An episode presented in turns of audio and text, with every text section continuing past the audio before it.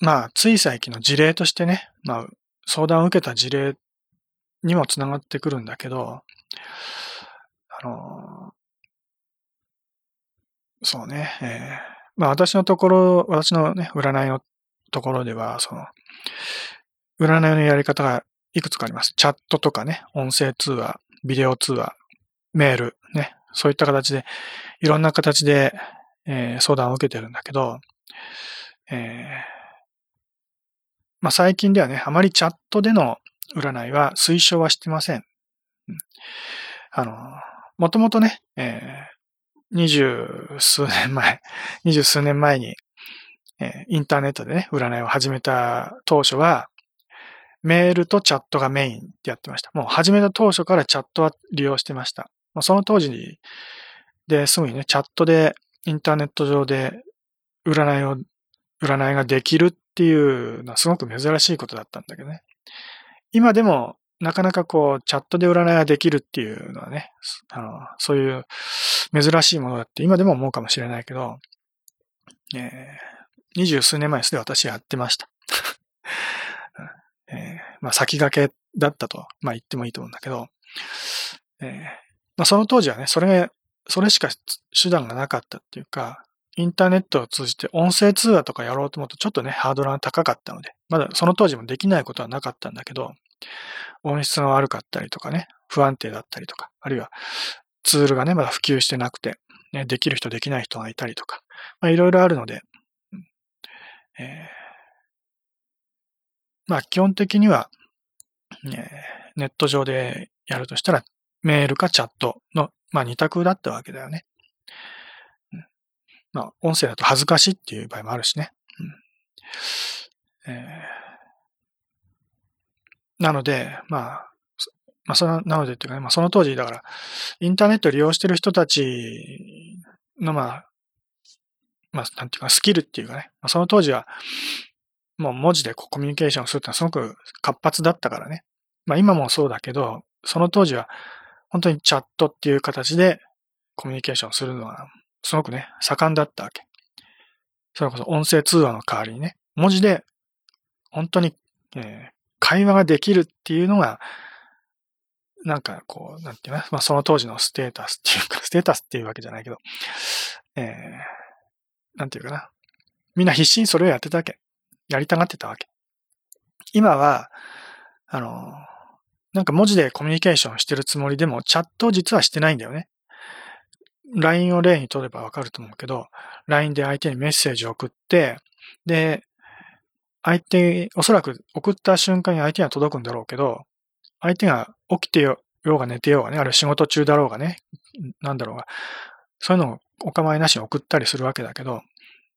相手の条件は分からずに送ってるからね、当然相手はすぐ読むとは限らず、相手が見た後で返事が来るっていうね、そういう想定で送ってるわけだよね。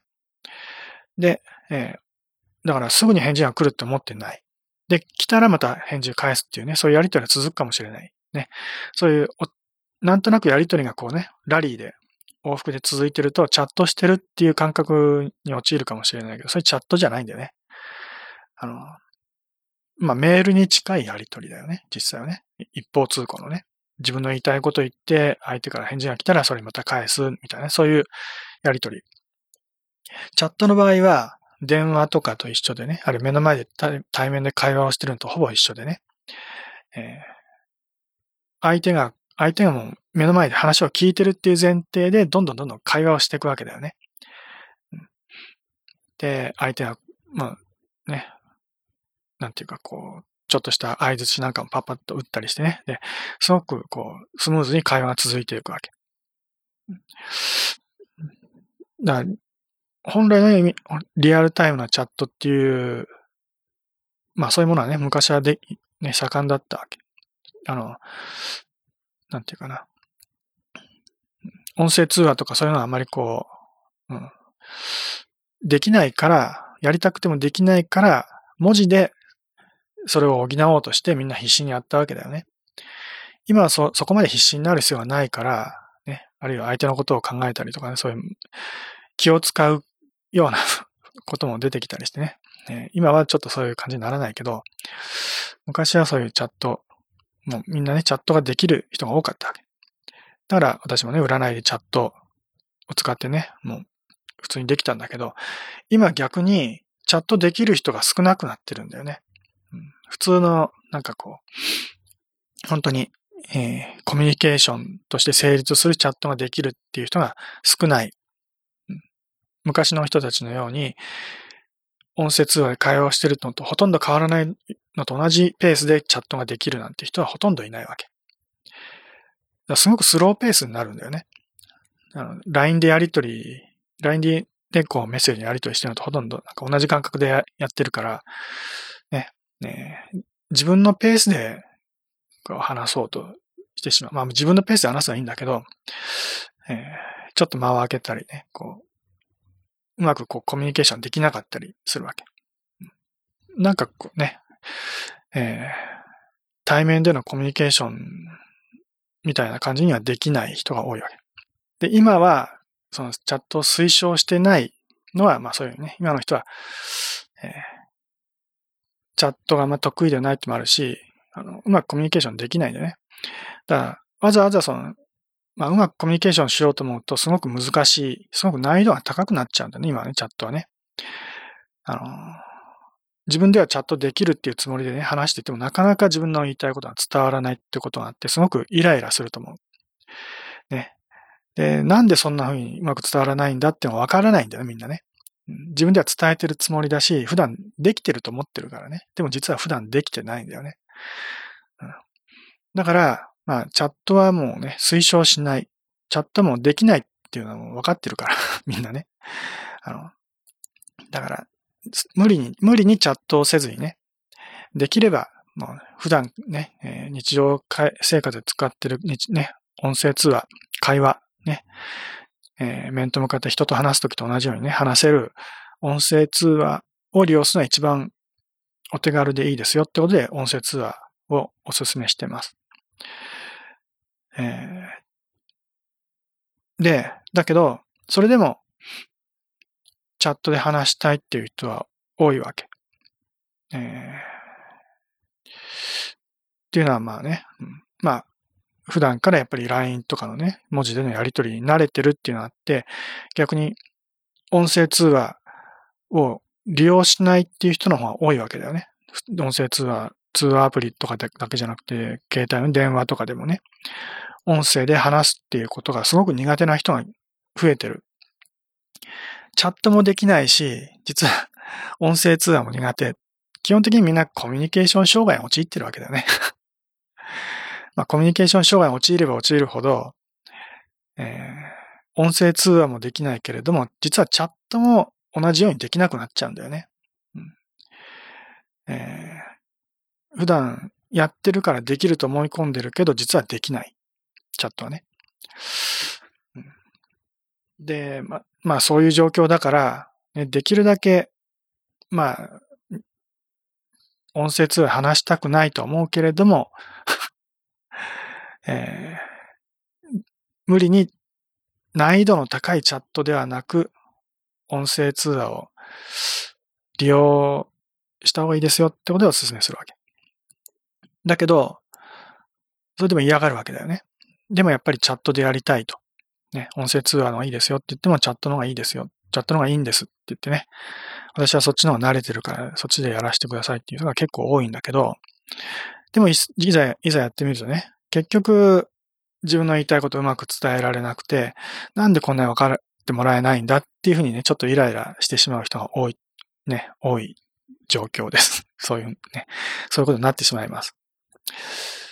で、えー、まあ、そういう中でもね、まあそういう、まあ、それはまあ普通の人たちもそうなんだけど、まあちょっとまだ話が回りくどくなってるけどね。で、その最近の事例ってのは要は、えー、本当かどうかわかんないけどね。えー、またチャットでお願いしますっていう人が来たわけ。で、それでも、えー、音声のいいですよって一応お勧めはしたわけ。だけど、自分は難聴で人の声がうまく聞き取れないので、チャットでお願いしますと。まあ、そういう障害がある人には当然、チャットを利用するのはもう問題ないわけです。ね。えー、そういう障害がある人のことも考えて、チャット占いを受けてるってもあるからね。えー、音声が聞き取れない、あるいは声がでうまく喋れない、ね、そういう人たちもいるので、ね、そういう人たちに対応するためにはチャットでやる、文字で会話するってことももう当然ね、ね必要になってくるからね。で、まあそういう理由があるならそれはそれでいいんですが、っていうふうに、一応そういうことになるんだけど、まあその前のやりとりでもね、なんかこうちょっと違和感を感じたんだよね。なんかやりとりにうまくこう意思疎通できてないなっていうようなね、そういう感じがあって、まあそうそういう感じがしたので、いつもあまりこうね、言わないんだけど、その時は、えー、文字でやるよりも音声のいいんじゃないですかっていうことでお勧めしたんだけど、まあそれでもやっぱり難聴気味で、普段コミュニケーションがうまくできないので、チャットでお願いしますと。そういうふうに、まあ言われたわけ。で、まあ、それはしょうがないってことで、チャットでやるってことになったんだけど、やっぱり、やってみて、えー、その人もね、まあ予想通りというかまくコミュニケーションがなかなかできずにね、そ、かなりこう、滞ってしまうというか、なかなかこうコミュニケーション、まあ言いたいことは伝わらないなっていう条件を多少陥ってたんでね。で、えー、まあそのお話ししてる最中に言ったんだけど、難聴で、そのね、普段言葉で、おね、肉声でこう喋るってことが得意でなくないならば、まあ当然それ以外の手段でね、伝えるっていうことは、普通の人よりは得意なんじゃないかなと思うんですが、そうじゃなさそうですね、みたいなね、ちょっと 皮肉っぽいね、嫌味っぽいことを言ってみたんだけど、えー、まあ、でも、なぜか、えー、ね、まあ、チャットでのコミュニケーションがうまくできないんだよね、その人はね。うん。これどういうことかなってね、まあ、思ったんだけど、要は、その人が、まあ本当に難聴かもしれないよ。私も多少ね、人の声とかこう聞き取るのは得意じゃないから 会話をしててもね、何言ってんのかよくわかんない時々あるぐらいね、耳はあんまり良くないんだけど、でも難聴だって自覚はないけどね。あのまあ、最近も年取ってきて目が悪くなってきたりね、耳が悪くなってきたり、本当にもう五感が衰えてきてるんだけど、えー、まあ難聴でなんか周りの人はうまくコミュニケーションできないんですって言ってるのは、なんか難聴を言い訳にしてるっていうか、本当は難聴でき、あの、コミュニケーションうまくいってないんじゃなくて、周りの人たちとうまくコミュニケーションを取ろうとしていないから、えー、うまく会話が成立してないんじゃないかなっていうように感じたわけ。で、本当に難聴なら難聴で、まあ別に嘘をついてるってわけじゃないけどね。うん、あのね、いいんだけど、難聴でも、私は周りの人とコミュニケーションはできると思うんだよね。別に、まあもちろん、筆談とかそういう手段もあるかもしれないけど、まあめんどくさくてね、なかなかできないかもしれないけどね。だから普通の人と同じように、筆談とかせずにね、あの、ちょっと聞こえづらいけれども、一応ね、そういうことあまり周りの人に感じさせないような感じで、コミュニケーションしようってね、努力をしてるつもりでも、それでもうまくいかないっていうのは、おそらく聞こえないことが問題じゃないと思うんだよね。ここで、ちょっとここまでの説明はうまく、私はま、まとめてなかったからうまく喋れなかったけど、ここでね、さっきの話につながってくるんだけど、要は聞こえなくても、相手が何を言ってるかは理解することはできるわけ。本当はね。でもそれを理解しようっていう気持ちがないから、自分は難聴だから聞こえないんだ。ね、相手の言ってることはわからないんだっていうふうに思って、自分でもね、思い込んでしまって、えー、コミュニケーションがうまくできなくなってるだけ。まだここまで言っても何のことかよくわかんないかもしれないけど、要は、さっき五感が連動してるって言ったけどね、耳が仮に全く聞こえなかったとしても、もう難聴どころじゃないね。全く聞こえなかったとしても、それを目とか鼻とか口とかね、あるいは肌で補うことができるんだよね。でもそれを怠ってるから、てか、ね、もう耳で聞こうとしちゃってるからね、逆にね。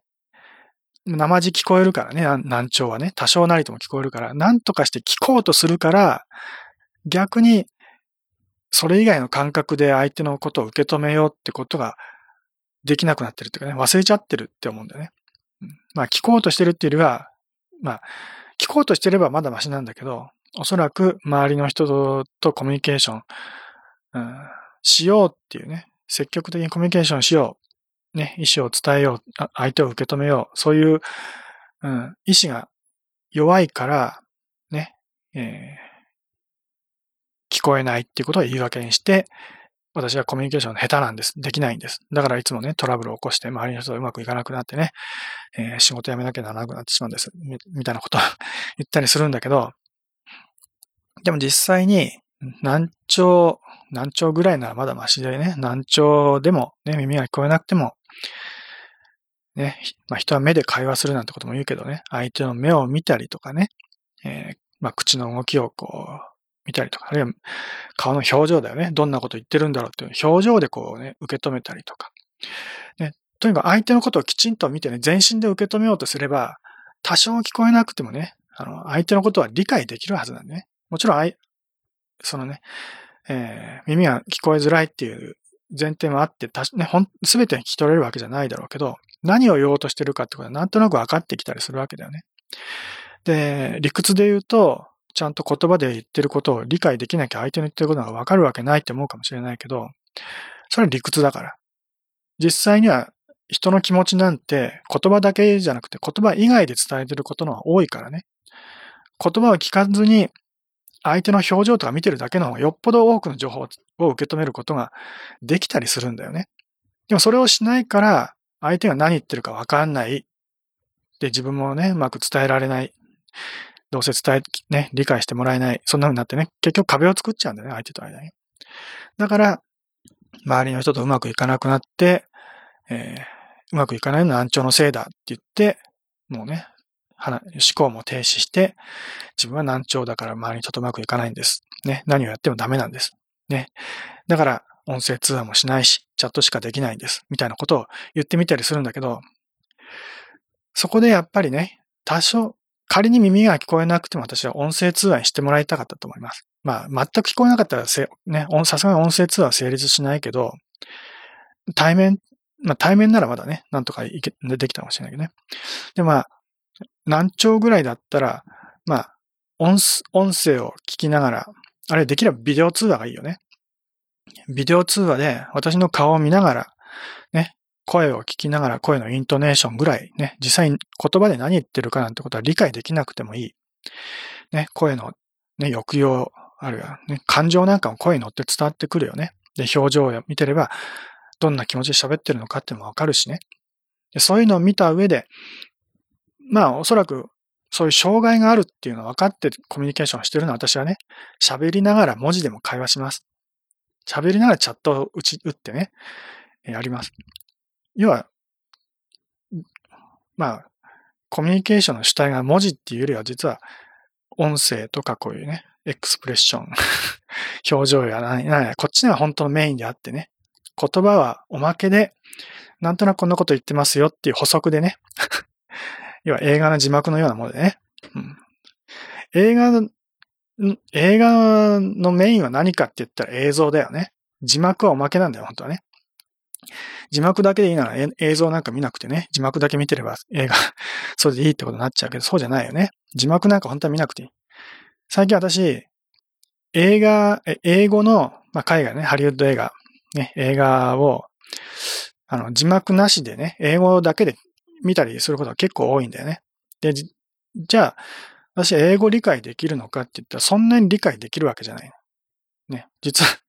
留学はしてたけど、もうだいぶ経ってるしね。英語なんかほとんど理解できないんだけど、理解できないから逆にいいんだよね。あの、そういうエンターテイメントの映画って、言葉を聞いて理解できないような映画なんか見る価値ないって私は思ってるから。ま、そこまで、まあもちろん言葉が大事な映画もあるけど、特に子供向けの映画ね、最近私がよく見てるのは、その、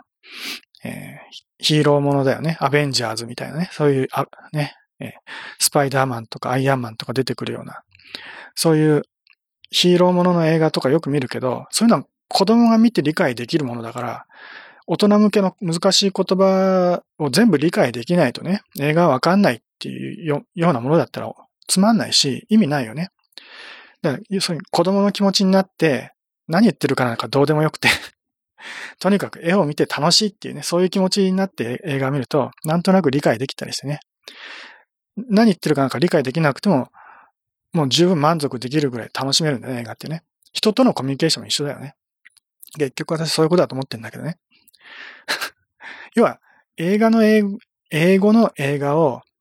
ね、字幕なしで見るってことは、私にとってはもう耳を塞いでるようなもんだよね。難聴になって相手が何言ってるかわかんないような状態で映画見てるんだけど、それでもすごく楽しめる。むしろその方が、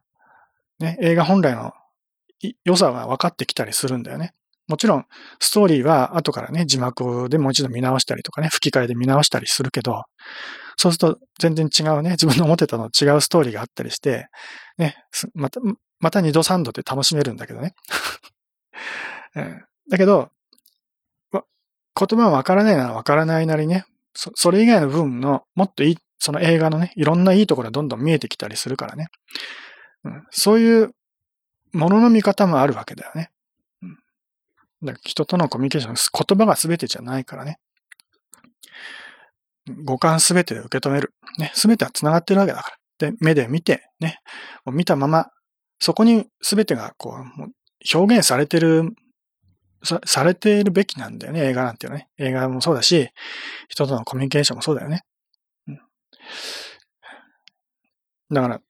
難聴だからコミュニケーションできないなんてね、そんなことを、それも頭の中で思い込んじゃってるだけだよね。えー、だから、えー、ね、占いをするときも、えー、難聴だからって言って、チャットにする、もう、それですぐにね、もうチャットじゃなきゃダメだって思うんじゃなくて、えー、難聴だけども、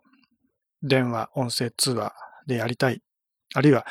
できれば、ビデオ通話が理想だよね。うん。さすがに、音声だけだと難聴の人はちょっと厳しいので、ビデオ通話にして、えー、チャットも補足的に利用するっていうね。そういうやり方。まあ難聴のレベルもあって、全く聞こえないって言うんだったらちょっとさすがにね、いろいろきついけど、多少聞こえない程度だったらね、大事なとこだけこう、私もチャットで打てばいいっていうね、そ楽ができるから ね、そういうやり方もあるからね。まあそういうことを考えて、難聴であろうと私は音声通話で話した方がいいとは思います。ね。で、まあ普段ね、まあ占い、ネット上でのこういうね、まあいわゆるリモート的なね、コミュニケーションは難聴の人は難しいなんてね、まあ、思うかもしれないけど、それは、それは本当に難聴っていうものと付き合って生きてる人の考え方じゃないよね。難聴を言い訳にして、えー、自分がコミュニケーションできないってことを、まあ、ごまかしてるっていうかね。まあそういう人は難聴であろうがなかろうがおそらく普通にね、コミュニケーションうまくできない人だと思うんだよね。ちゃんと聞こえてるのに、えー、結局聞こうとしていない。まあ、聞こうっていうよりは相手のことを受け止めようとしていない。ね。五感全身、全体でね。相手の目を見て話してないってことだよね。まあ、簡単な話だよね。相手の目を見て話してるかどうか。ただそれだけのことだと思うんだよね。それができてれば、相当な情報量がね、目から入ってくるし、ね。うん、で、まあ普通、日常生活でね、相手に直接手を触れるなってことは、まあ、まずないと思うけどね。まあ、恋人同士とか、とかだったらね、あの、もう本当に言葉なんか必要なくてね、こう抱き合ってるだけで相手の気持ちがわかるっていうね、そういうのはあるよね。うん、ね、相手に直接手で触れるってこともすごく大事です。それ手で触れるってことはすごく情報ね、たくさんの情報量を得ることができるからね。うん、えーということで 私がね、言いたかった一番のところはそこにあるわけです。ね。いろんな障害があって耳が聞こえないとか、あるいはね、まあ、最近私も老眼でね、いろんなものが見えなくなってきて、結構ちょっと辛い思いはしてます。さすがに、今までしっかりものが見えてたものがね、だんだん見えなくなってくると、まあ辛いっていうか、えー、まあ年取ってきたことを実感してね、えー、寂しくなってくるわけですが、えー、まあ、卑屈になったりするよね、そういう時はね。だけど、あの、そういう感覚が衰えてきたりとか、全くこうね、機能しなくなったとしても、それは、それ別にね、えー、まあ、そんなに気に病むほどのことでもないというか、ね、別の感覚で補うこともできるし、もう、最悪五感すべてがこう塞がれてしまっても、まあ、それを補うための霊感、直感、そういったね、第六感、五感以上のものが人間には備わっているので、私さ、普段ね、もう五感五感って5つの感覚ばっかり言ってるけど、それは五感が正常に機能してるのは、まあ、とりあえず前提としてあっての話でね、それがない人は、当然ね、五感を補うために、霊感みたいなもの、見えないものを見る能力っていうものが発達してきてね、それで物事、周囲の状況を受け止めるってこともできるようになるはずです。ね、えー、まあ、それで周りのことをね、理解して生きていくこともおそらくできると思います。そういう生き方もあると思います。だから、ね、えー、えー、なんていうかな。どっかの機能がおかしくなったからっていうことで、それが自分を不幸にしてるとか、ね、周りの人とうまくいかない理由なんだとか、そういうふうに言い訳として使う必要はないというか、使わない方がいいと思います。そんなものなくても、ね、えー、自分の気持ちなんだよ、大事なね。相手のことを受け止めようっていうね。相手がどんなことを話してるんだってことをしっかりとこう相手に気持ちを向けてね、相手に意識を向けて、ねね、全身で相手のことを受け止めようとすれば、もうね、ちゃんと理解できるわけだから。ね。それができないっていうのは結局、どっかに障害があるとかそんなこと関係なしに、自分が相手のことを受け止めようっていう気持ちに慣れてないっていうだけのことだからね。うんえー、周り、ね、コミュニケーションできないのは周りの人が悪いんでもなく、ね、自分に障害があるわけでもなく、自分の気持ちの問題だと。ね、そういう、そういうことです。ちょっと、ね、ちょっと話をまとめてなかったのでうまく伝えられなかったけど、ね、ちょっと綺麗な話としてはね、こう伝えられなかったけどね。で、まあ、えー、まあ、前々からちょっとね、話そうと思ったことではあるんでね、これはね。えー、まあ、えー、ということで えー、まあ、今の私にね、直接関係してくるのは、えー、チャットで相談しようって思うよりは、えー、音声通話やビデオ通話がいいですよっていう、そういうことでもあります。ね。えー、自分はこうね、ちょっと話すの苦手だからとか、話すのは苦手だからって思ってる時点で、チャットで話そうとしてもうまくいかないのも分か、分かりきってることだから。ね。えー、音声通話だからうまくいかないんじゃなくて、チャットでも、ね、会話うまくできない人はチャットでもできません。チャットだからうまくできるなんて人はそうそういません。ね。えー、普通に会話ができる人はチャットでもできるし、音声通話でも普通に会話ができます。ね。私と会話をすることはそんなに難しいことじゃないから。ね、私は普通の日本語を喋りますので。えー、しかも、ね、相当簡単な日本語しか喋らないので、難しいこと言わないしね。うんえー、まあ、その私とうまく喋れないなんてことはまずないと思うので、えーえー、ね。もちろんね、その家庭の事情で自分は音声通話喋れないっていう、まあそういう状況はもうものすごく多いと思うけどね、もちろんね。まあそれでも、えー、自分はチャットで私の方が音声通話でっていう形ができるんなら、できるだけそういう形にしてもらった方がいいと思うけどね。うん、私、だ私がチャットで話すのが、話すのはめんどくさいとかそういうわけじゃないんです。私はもともとチャットで話す方が得意な人間なんだから。ね、音声通話で話す方が私は、あま、どっちかって言ったら不得意な方だからね。その私がチャットよりも音声通話がいいんですよって進めてるんだからね。はい。ということで、えー、まあいろいろくどくどと言っておりますが、えー、まあ本当に最近そんなことはすごく気になっています。まあそういうことはすごく多いのでね。うんえー、昔ならチャットでっていうのは全然問題なかったんだけど、今はチャットはあまりでき、ね、おすすめできない。チャットする機会なんかみんなないでしょ？昔のように、本当に滝のように流れるね、ログが滝のように流れる中でチャットをね、たくさんの人といっぺんにしたなんて、そういう経験がある人はいないと思う。うん、ね、えー、そ、チャチャットをする機会なんてあんまないと思うんだよね。うん、LINE とか Twitter とかね、そういうところでコメントのやり取りをしたりとか、ね、ダイレクトメッセージのやり取りをしたりとか、そういうふうに文字でやり取り普段してるつもりでも、チャットっていう形のやり取りはまずしてないと思うんだよね。そういう、そういうことをする機会がないと思う。チャットをするツール自体がそんなに今、その、まあ、ないわけじゃないけど、流行ってないよね。昔だったら、チャットそのものをするための、その、アプリがね、すごくたくさんあったわけ。ね、IRC とか、マイクロソフトチャットとかね、ネットミーティングとかね。Java でチャットする Java チャットとかね。いろんなものがあって。みんなその、本当に、とにかくチャットがインターネット上でね、こう、人と繋がる一番エキサイティングな場、ね、現場だったからね。一番熱かったわけだね。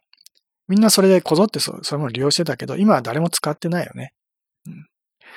慣れてないのよ、結局ね。だから、使ってないから慣れてない。できないんだよね、みんなね。うん、えー、で、音声通話、ね、コミュニケーション障害で、ほんね、苦手だっていう人も、苦手でも音声通話はまだよっぽどマシなので、ね、苦手な人ほど音声通話、もしくはビデオ通話、ビデオ通話の方がまだマシです。要は一番ハードルが低いのはビデオ通話。相手の顔が見れるからね。私の顔を見ててもあまりこうね えー、なんか伝わるってことでもないかもしれないけど、でも見ないよりは見た方がいいと思います。ね。えーそれプラス音声ね、音声があって、ね、さすがに匂いとか体温とかは伝わらないけど、顔の表情とかね、声が伝われば、相当な量のね、情報が伝わるので、ね、うまく会話ができないと思っていても、それはそれでいいと思います。ね。黙ってても伝わるものがあるので。ね。えー、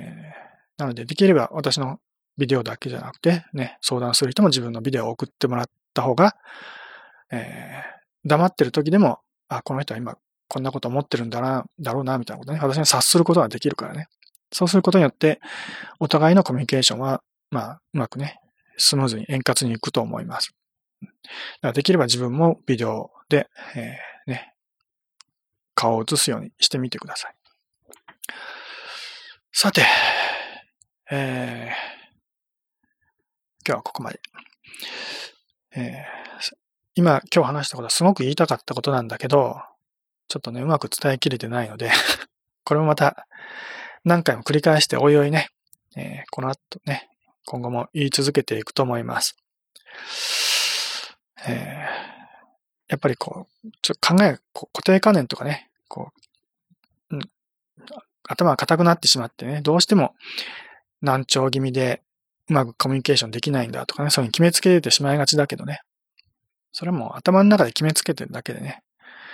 人間ってはそんなに不不自由な生き物じゃないから。耳が聞こえないくらいでね、えー、生きていけないような、そんなね、えー、ポンコツではありません、人間ってのは。飛行機だって、ね、片方、ね、二、ジェット機、ね、片翼のジェットが止まってもね、えー、片っぽだけでも飛んでいけるみたいなね。えー、そういうふうに、ね、どっかの機能が止まっても、別のもので補ってね、えー、生きていくことができるので、えー、その辺の発想の転換をね、少ししてみたらどうでしょうか。では、今日はここまでということにしておきます。